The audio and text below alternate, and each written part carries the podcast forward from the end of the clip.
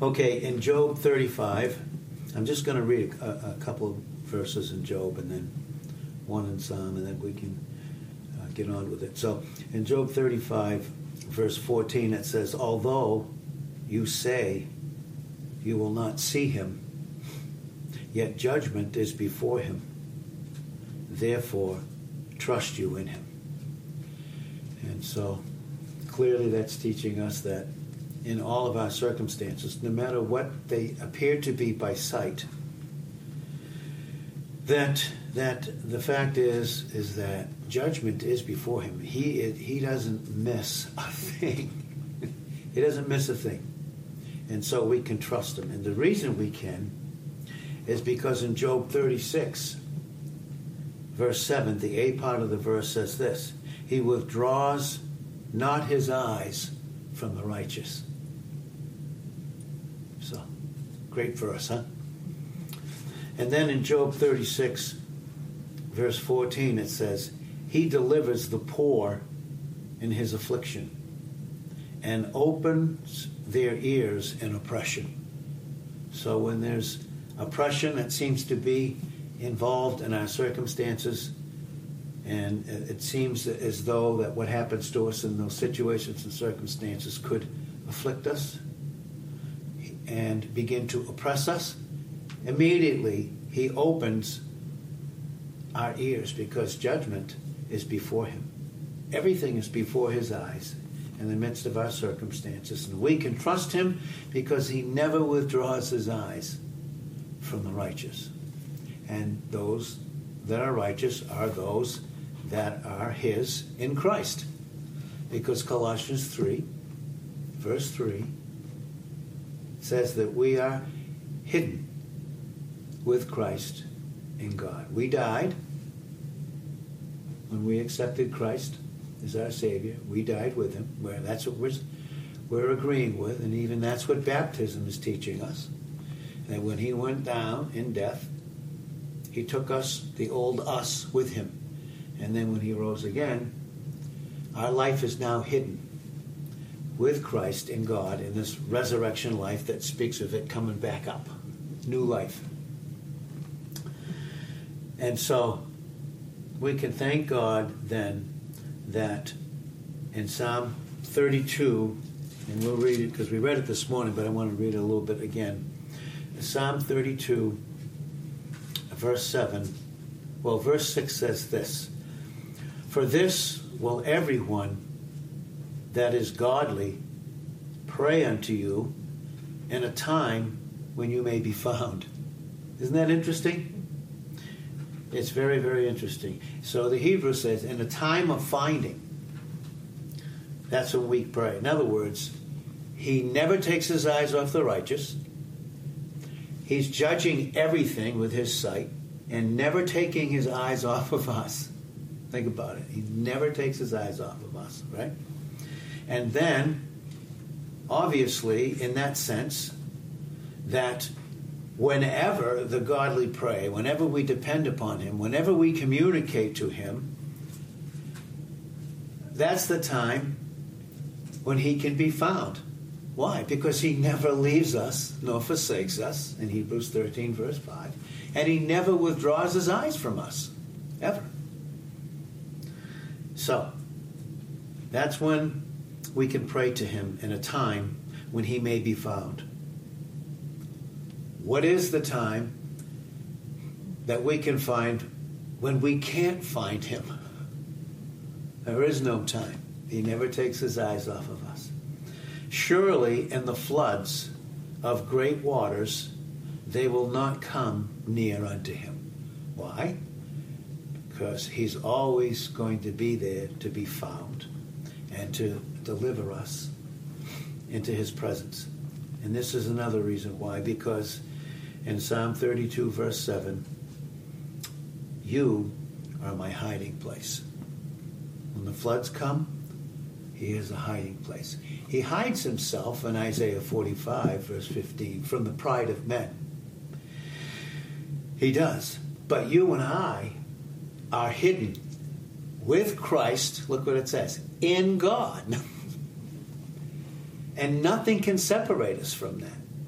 We can see that again in Romans 8, 35 through 39. There's nothing that can separate us from God. Or, in other words, there is nothing that can separate God from being occupied with us. Nothing.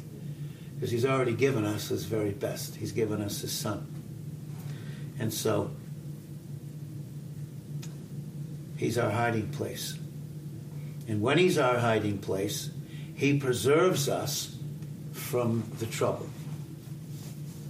He may not take us out of it, but He preserves us in the midst of it so that the trouble, the floods, don't come in. They don't affect our thinking, they don't affect our thought life, they don't affect.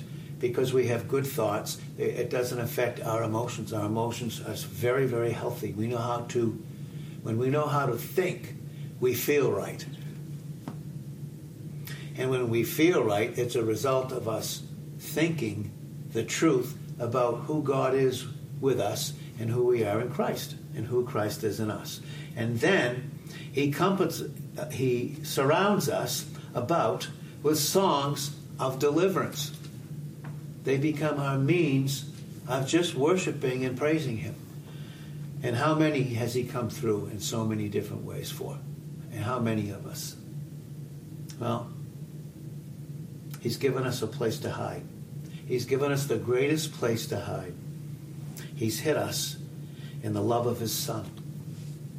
Imagine, he, that's where he's hidden us.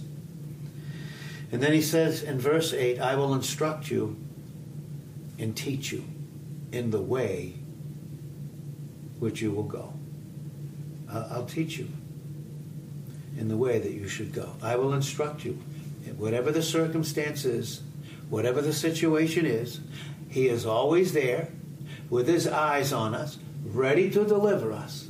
And he, he can be found anytime we want because he'll never leave us nor forsake us. He, that's what he, he will just be always there to be found. And that's why he says that I will instruct you. Who's the only one that can instruct us? Well, it's the Holy Spirit, God, taking the things of Christ to show us the way. I will instruct you and teach you in the way that you should go. Remember what we said this morning that Jesus Christ said in John 14, 6, I am the way. Listen, He is the way right through our circumstances and our situations. He's the way.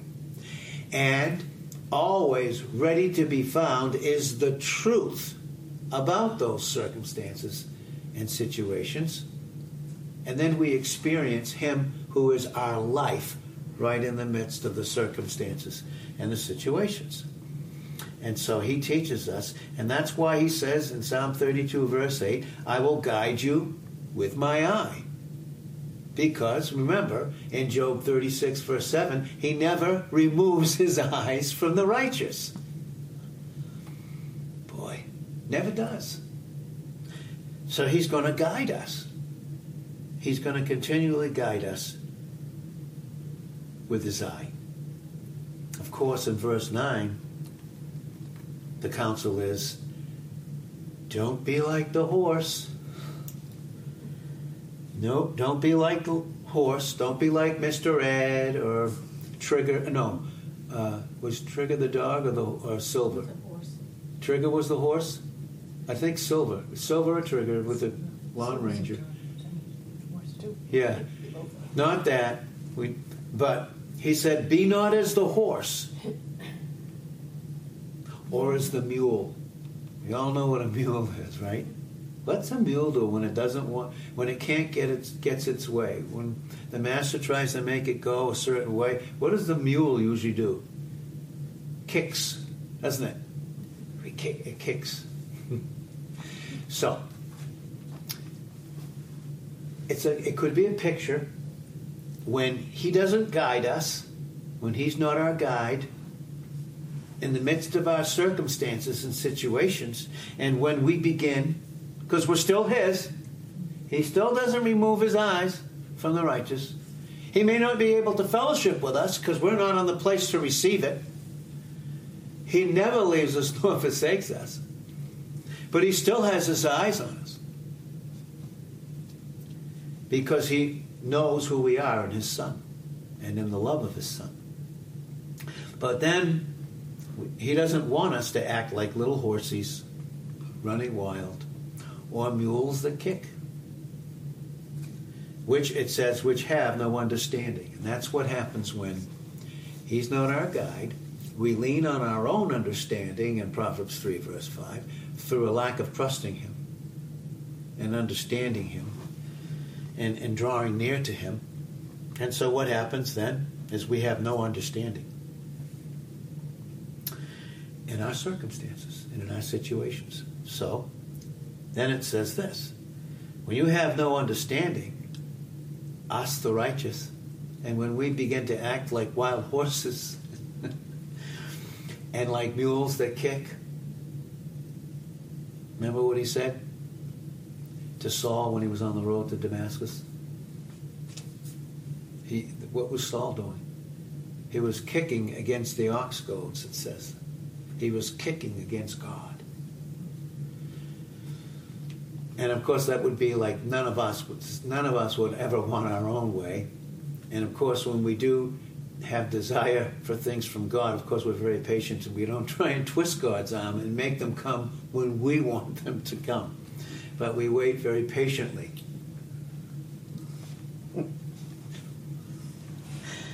That's right, we do. We wait very patiently. And when we don't,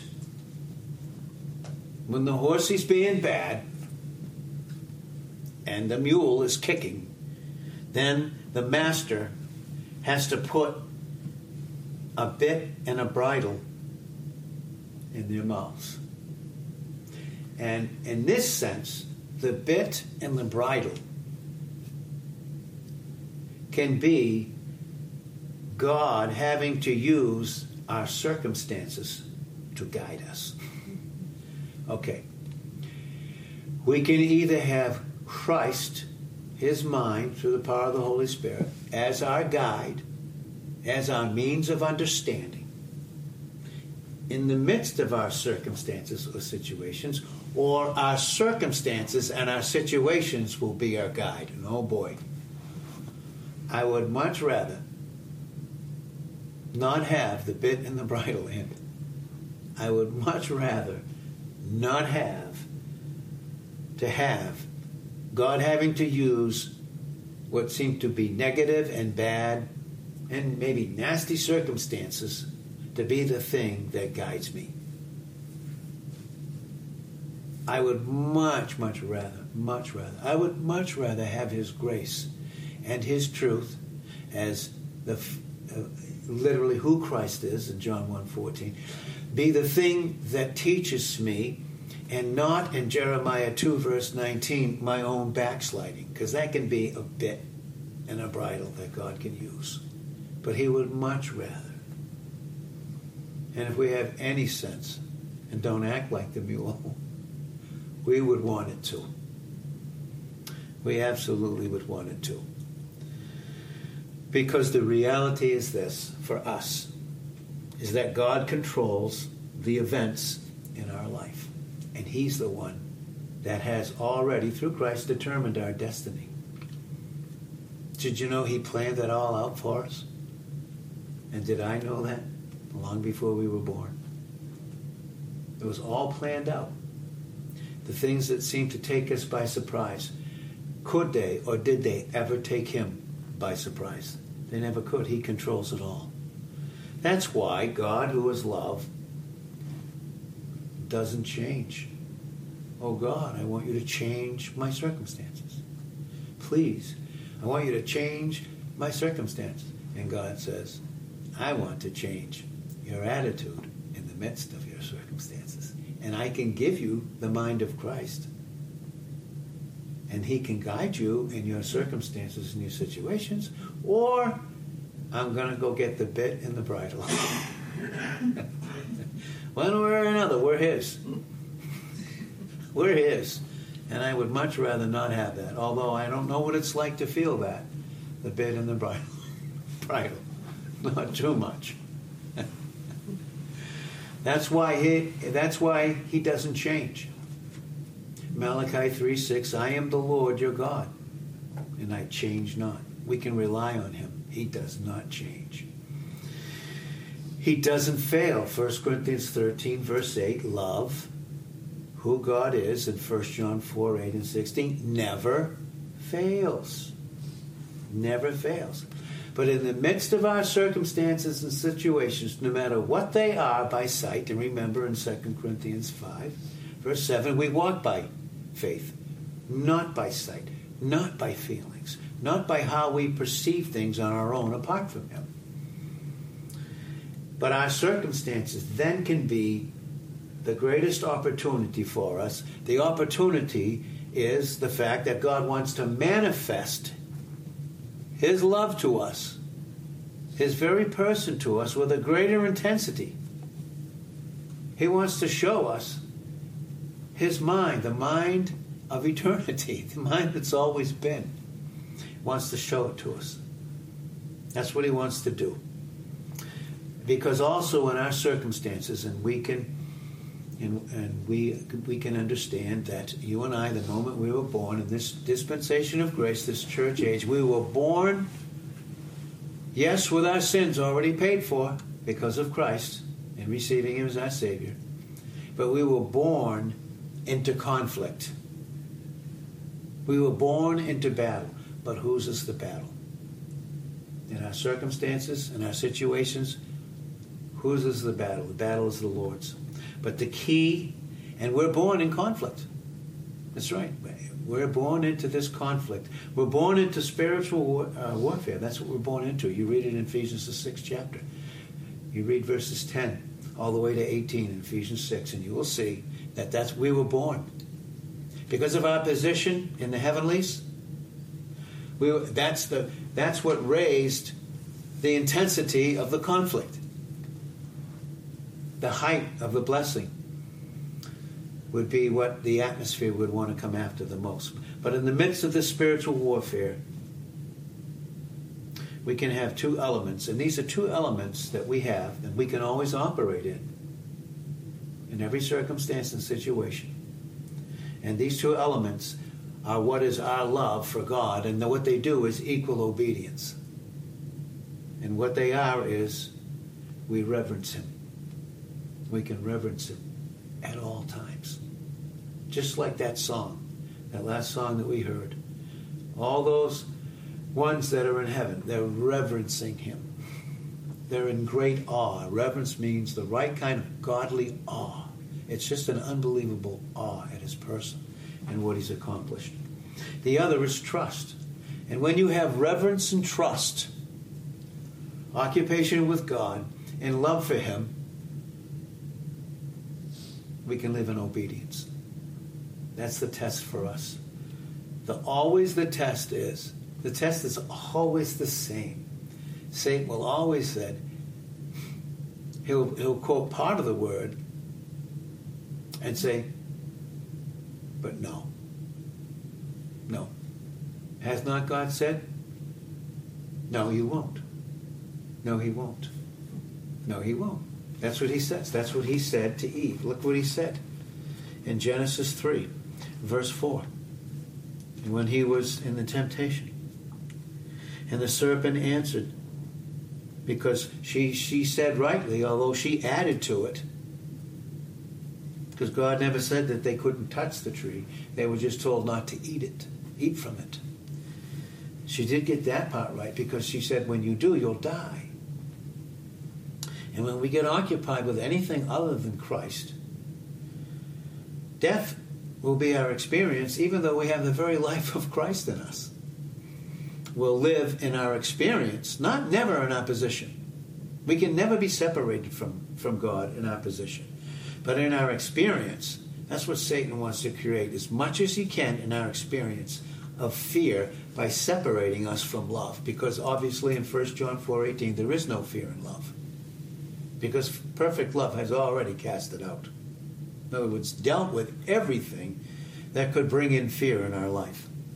So she said, Yeah, if you touch it, you'll die. If you eat of it and you touch it, you'll die. And the serpent said unto the woman, You will not surely die. It's okay to do this. You know? After all, you're just human. You ever hear that one? Yeah, like God didn't know we were human, right? And like He didn't have His Son put on perfect humanity to, to be our example. Well, He has it for us. He has every single bit of it for us. In the midst of our circumstances, in the midst of our situations, because this is what Paul said. Get rid of that marker. This is what he said. In Philippians 4, verse 11, he said, Not that I speak in respect of want. In other words, not that I'm going to even talk, talk about what I lacked. I'm not even going to go into that, he said, because in my lack, I have learned in whatsoever state I am. Whatsoever state. In other words, whatever his condition is, no matter what the condition of his circumstance and his situation, he said, I've learned to be content. Because what good does it do for any of us not to be? and where does discontentment come from? It comes from, truthfully, a lack of trust and a lack of obedience. trust and obedience equals love, my love for God, and leaves me in a place to constantly receive from Him. So he said, I have learned how to do this. But he had to learn. What did Paul have to learn? Same thing you and I have, are going to learn. That a broken will, and that's what God has to do with us, right? You know, and, and I don't want him to have to break my will like the horse or the mule with the bit and the bridle, the bit in the mouth and the bridle circumstances. Oh, situations. Certainly don't want that. We don't want it that way. But the, the reality is, is that a broken will, it, what does it become? It becomes such a rich and rare gift from God. It does.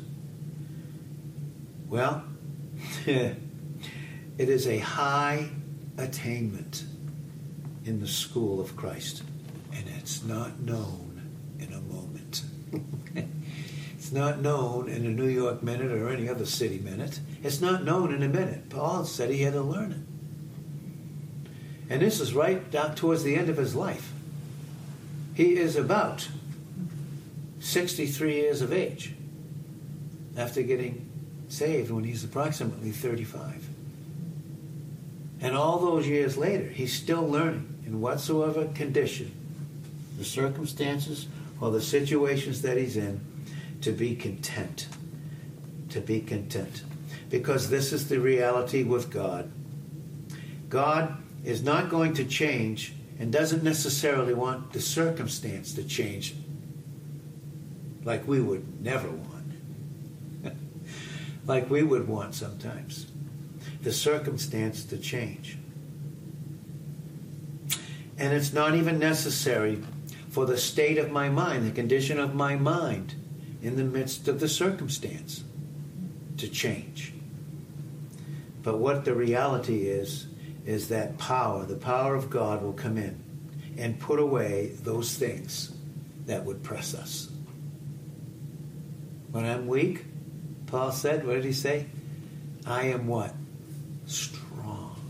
2 Corinthians 12 9 and in Joel 3 verse 10. Really? What does God want to do? This is what he wants to do through our circumstances and situations.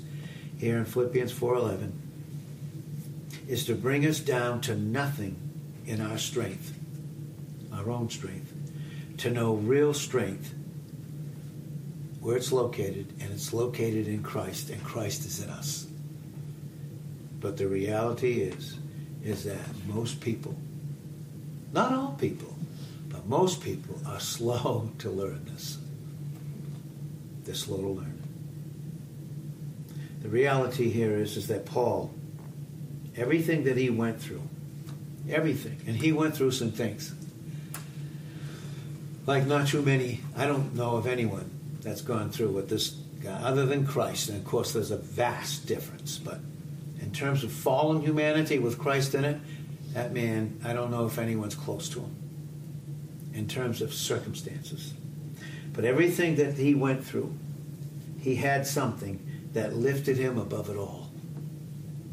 His circumstances and his situations. He knew a superior power, and that superior power was Christ. And that's what he could rest in and be content. Listen, it, again, it's either Christ in our circumstances that will guide us. Christ in us, in our circumstances, will guide us. Or our circumstances will guide us. Ooh, we don't want that now, do we? No. Well, He wants us. It's our opportunity to live in a power that is absolutely superior to every evil around us, you know. That's right. No matter what it looks like. We have a superior power. And when we're not living in that superior power that's ours in Christ, through the Holy Spirit guiding us, what will happen? We will be depressed. That's right. We'll, we'll, we'll absolutely be depressed. We will be depressed by the evil at times that's within, even though it's not who we are. Remember that. And the evil all around us when we're not occupied with Him. And that's it. And, and Him being the superior power that will lift us above it all. That's what will bring in the, the depression. Because why? Because we're going to be living in the superior power and presence of Christ who has already overcome it all. That's what he said. He's overcome it all. And he's going to reveal it too. Hey, listen. Remember what the song said? Think about it. Every single person, I don't care who they are, saved or unsaved, are going to see his face. They're going to answer to it. Is he truthfully in control? Why do things happen the way that they do? Because God has a has, has a plan. His plan is perfect, and He's revealing incredible things about Himself. And all that evil and all those things that we see, they have already been judged seriously. The sentence hasn't been carried out, but the sentence is just as sure and true as the judgment that's already won it and defeated it. It's just as true.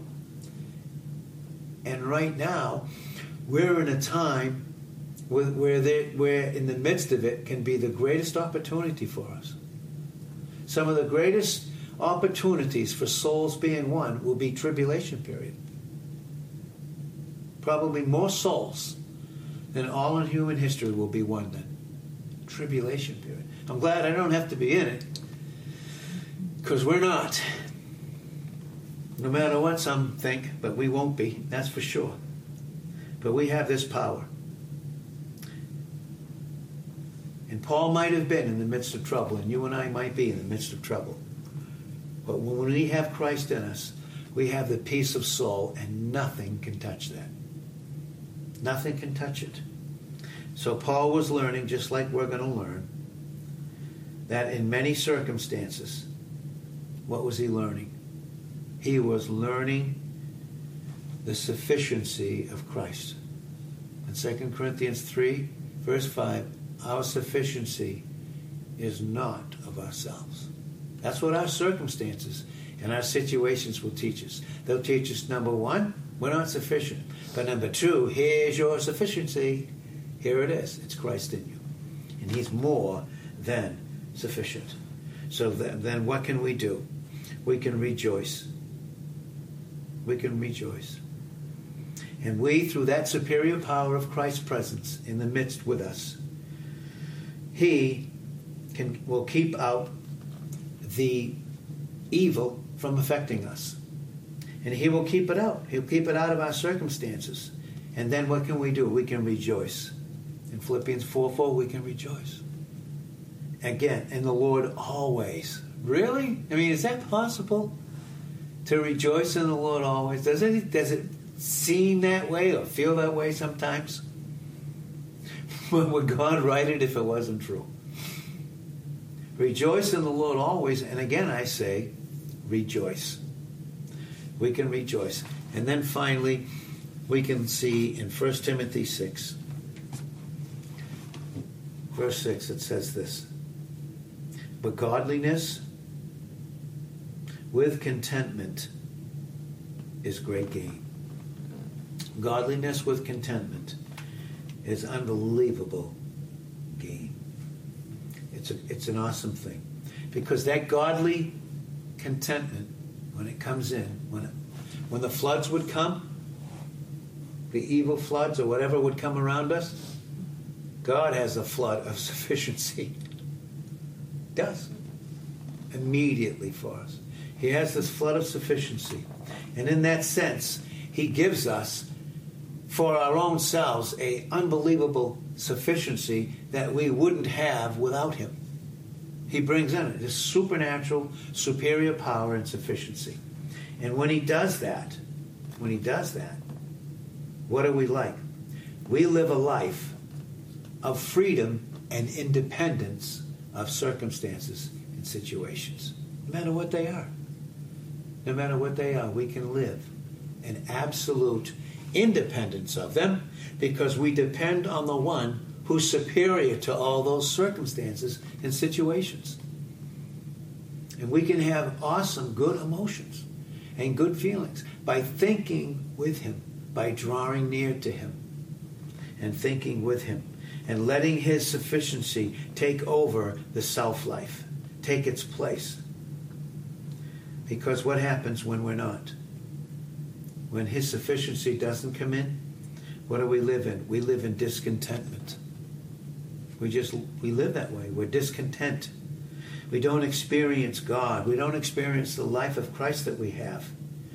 Our life becomes mundane again. Uh, same old, same old. And the reason is, is because I just don't sense God being involved in my life. Well, didn't we read he never takes his eyes off the righteous? Didn't we say he'll never leave us nor forsake us? Well, who's right? Oh, us or God? Who has to make the adjustment? Does God have to adjust to me? And that's what manipulation is, really. In our that's what the mule does. He kicks and kicks and kicks and tries to manipulate the master. and no one's ever done that here uh, much, I think. But we have God.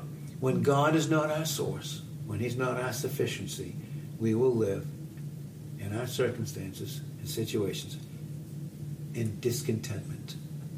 And that will lead to being depressed. That will, that's what it will lead to. It will be, and it's, it's a lifeless discontentment and the opposite is fulfillment. Being fulfilled, filled and fulfilled of his sufficiency in us. That's why David said, when he wrote Psalm 23, verse 5, he said, My cup overflows. How does God form capacity? Through those circumstances and situations that don't look so good by sight but they expand the capacity. It's just, again, just like Proverbs 13, verse 12. Hope, deferred, put off, stretched. We mentioned this months ago in, a, in one of the times on Friday night. Hope deferred, and the word deferred means to stretch like an elastic. Hope deferred makes the heart sick. I am so tired of these circumstances and these situations and all this stuff. And what is God doing with it? Does he ever take his eyes off of us? Never takes his eyes off of us. never leaves us nor forsakes us. But he is stretching us. And sometimes we think, listen, I, I can't take anymore. I don't know about you, but I, I haven't really felt that way too much. I just can't take it anymore. Well, God is stretching our capacity. Because Proverbs 13, verse 12 says, Hope deferred put off, stretched, makes the heart sick.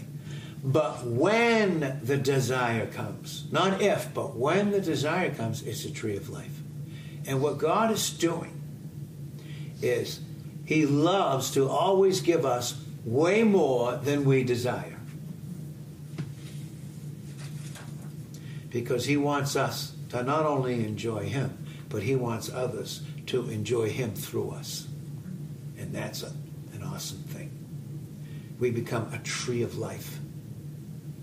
And we talked about that too, how long it takes God to make an oak or a squash. Not really.